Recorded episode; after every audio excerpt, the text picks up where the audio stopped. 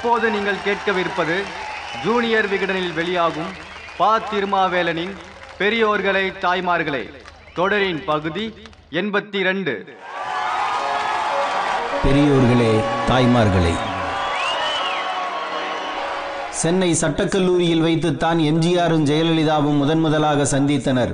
இரண்டு பேருமே சட்டம் படித்தவர்கள் என்று நினைத்துவிட வேண்டாம். சென்னை சட்டக்கல்லூரியின் ஆண்டு விழாவில் பரதநாட்டியம் ஆட பன்னிரண்டு வயதில் ஜெயலலிதா வந்திருந்தார். அன்றைய சிறப்பு அழைப்பாளர் எம்ஜிஆர்.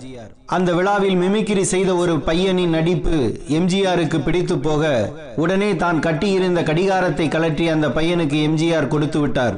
அடுத்தது ஜெயலலிதாவின் நாட்டியம். அதிலும் எம்ஜிஆர் தனது மனதை பறிகொடுத்தார்.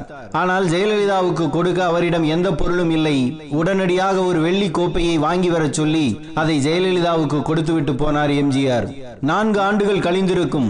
ஜெயலலிதாவுக்கு பதினாறு வயது. வெண்ணிராடை படத்தில் நடிக்கிறார். அவரை இயக்குனர் பந்துலு பார்க்கிறார். ஆயிரத்தில் ஒருவன் படத்துக்கு ஒப்பந்தம் செய்கிறார். ஆயிரத்தில் ஒருவனின் அடிமை பெண் ஆகிறார் ஜெயலலிதா.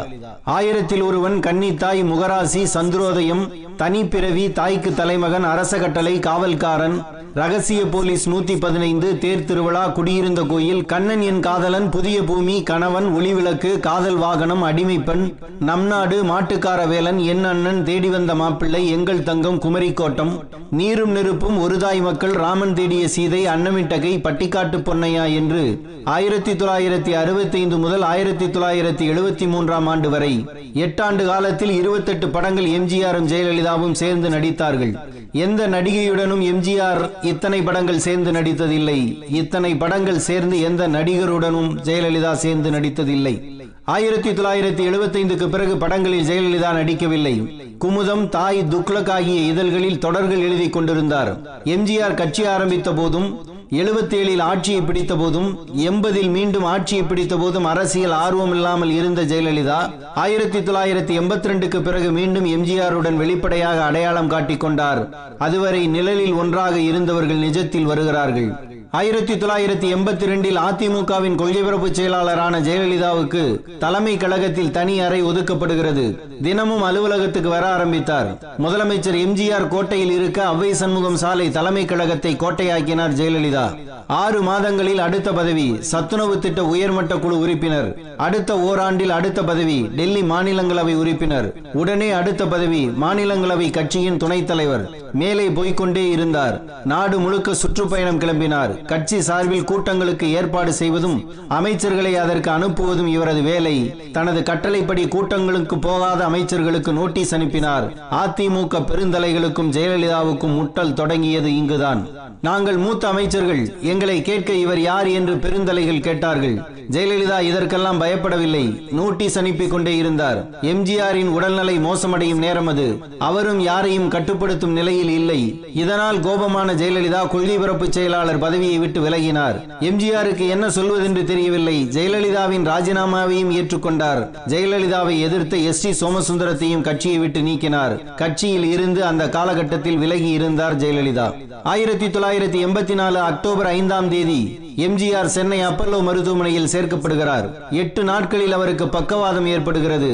அவரை பார்க்க அப்பல்லோ சென்றார் ஜெயலலிதா. அவரை பார்க்க விடாமல் தடுக்கிறார்கள். இரண்டே மாதங்களில் எம்ஜிஆர் அமெரிக்கா கொண்டு செல்லப்பட்டார். இங்கே சட்டமன்ற தேர்தல் நடக்கிறது. எம்ஜிஆரே இல்லாமல் அதிமுக சந்திக்கும் தேர்தல் இது. நாடு முழுக்க செல்வதற்கு ஒரு ஆள் வேண்டும். நெடுஞ்செழியன் சென்று ஜெயலலிதாவை அழைக்கிறார். ஆயிரத்தி தொள்ளாயிரத்தி எண்பத்தி நாலு தேர்தல் வெற்றிக்கு ஜெயலலிதாவின் சூறாவளி பயணமும் முக்கிய காரணமானது. எம்ஜிஆருக்கு அடுத்தது யார் ஆர் எம் வீரப்பனா ஜெயலலிதாவா என்பதுதான் மொத்த மோதலுக்கும் அடிப்படை காரணம். திடீரென ஒரு கூட்டம் போட்டு ஜெயலலிதாவை நாடாளுமன்ற துணைத் தலைவர் பதவியில் இருந்து தூக்கிவிட்டார்கள். எம்ஜிஆர் டெலக்ஸ் செய்தி அனுப்பினார் என்றார்கள். இது எல்லாமே பொய் என்றார் ஜெயலலிதா. எம்ஜிஆர் அமெரிக்காவில் இருந்து வரும் வரை அமைதியாக இருந்த ஜெயலலிதா கோட்டைக்கு சென்று அவரை சந்தித்தார். மீண்டும் கொள்கை பிறப்பு செயலாளர் பதவி தருகிறேன் என்று சொல்லி அனுப்பி வைத்தார் எம்ஜிஆர். எட்டு மாதங்கள் கழித்துத்தான் தந்தார். உற்சாகமானார் ஜெயலலிதா. அதுவரை இரண்டு தரப்பையும் தட்டி கொடுத்து வந்த எம்ஜிஆர். ஆயிரத்தி தொள்ளாயிரத்தி எண்பத்தி ஆறில் மதுரையில் நடந்த எம்ஜிஆர் மன்ற மாநாட்டில் ஜெயலலிதாவுக்கு பெரிய அங்கீகாரத்தை கொடுத்தார்.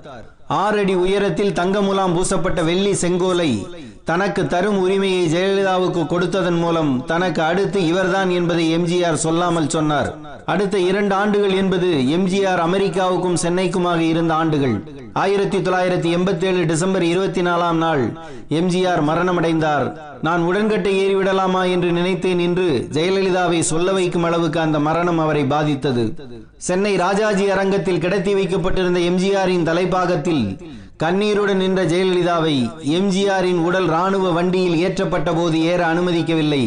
ஏறியவரை வலுக்கட்டாயமாக இறக்கிவிட்டார்கள். இந்த அவமானத்தில் இருந்துதான் ஜெயலலிதா என்ற பெண் பழிவாங்கும் உணர்ச்சிக்கு தள்ளப்பட்டார். அந்த எட்டாண்டு காலம் என்பது ஜெயலலிதாவின் வாழ்க்கையில் எரிமலை காலம். திரும்பிய பக்கமெல்லாம் அவமான சொற்கள். பெண் என்றால் எதையும் சொல்லலாம். அதுவும் நடிகை என்றால் எப்படியும் பேசலாம். அதுவும் அழகான நடிகை என்றால் எல்லா கற்பனைகளும் வீசலாம். அதுவும் ஆண்களை எதிர்க்கும் பெண்ணாக இருந்துவிட்டால் அவள் எல்லா கொச்சைப்படுத்தலுக்கும் தகுதி வாய்ந்தவள். அதுவும் அரசியலுக்கு வந்துவிட்டால் கேட்கவே வேண்டாம்.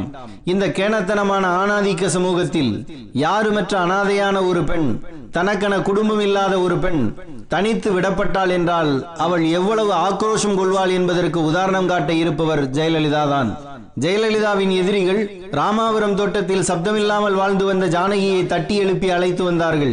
ஜானகியா ஜெயலலிதாவா என நிறுத்தினார்கள். கட்சியை இரண்டாக உடைந்தது. ஆட்சியில் அதிமுக இருக்கும் போதே ஆளுங்கட்சியின் தலைமை கழகம் பூட்டப்பட்டது. சட்டமன்றத்தில் ரவுடிகள் புகுந்து தாக்கினார்கள். இரட்டை இலை சின்னமே முடக்கப்பட்டது. தனி மனுஷியாக கிளம்பிய ஜெயலலிதா உயிரை விட வேண்டுமானால் கட்சிக்காக விட தயார் என்று கிளம்பினார்.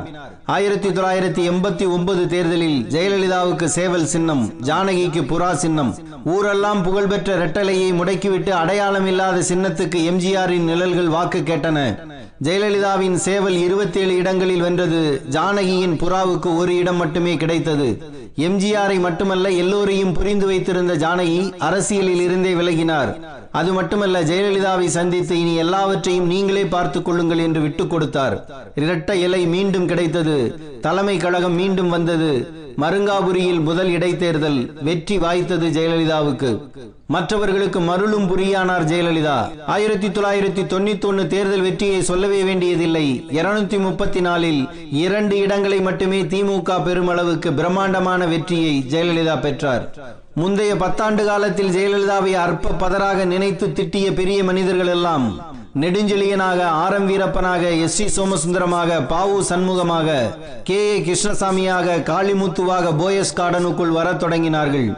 வரத் தொடங்கியவர்களை பார்த்ததும் பழைய வன்மம் மட்டுமே அவரால் உணர முடிந்தது. எல்லோருமே அற்ப பதர்களாக அவருக்கு தெரிந்தார்கள். இது தனக்கான நேரம் என்று முடிவெடுத்தார் ஜெயலலிதா. திருப்பி அடிக்க ஆரம்பித்தார். யாரோ சில செய்த காரியங்களுக்காக அதற்கு சம்பந்தமில்லாத ஆண்களையும் அப்படி நடத்த ஆரம்பித்ததுதான் ஜெயலலிதாவின் சரிவுக்கும் சர்ச்சைக்கும் அடித்தளம் அமைத்தது. செத்து போன சிலர் செய்த பாவங்களுக்கு உயிரோடு இருப்பவர்கள் பரிகாரம் காண முடியாது என்பது சுந்தரகாண்டம் படிக்கும் ஜெயலலிதாவுக்கு தெரியாதா?